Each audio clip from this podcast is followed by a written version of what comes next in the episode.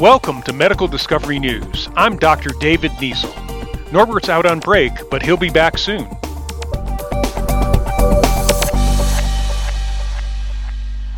Even though today's stroke therapies can prevent major damage to the brain, 80% of its victims are not able to get to a hospital in time. The treatment window is within hours to 24 hours, but an experimental drug extends that window to days after a stroke. In tests on mice, it was able to repair damaged brain tissue and reversed cognition, speech, and motor deficits.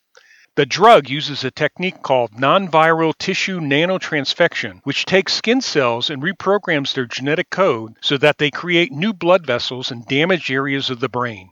Essentially, it's like replacing clogged pipes in your home with new ones. Blood can start flowing again to deliver oxygen to areas that lost oxygen and restore brain function.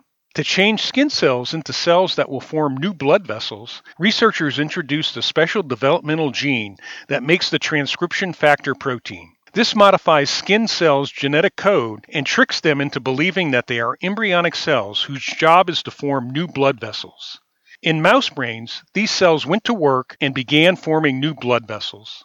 Imagine days and maybe weeks after a stroke being able to reverse debilitating, life changing brain damage. If this cell therapy works, patients' brain cells can regenerate and possibly allow them to live their lives as they used to.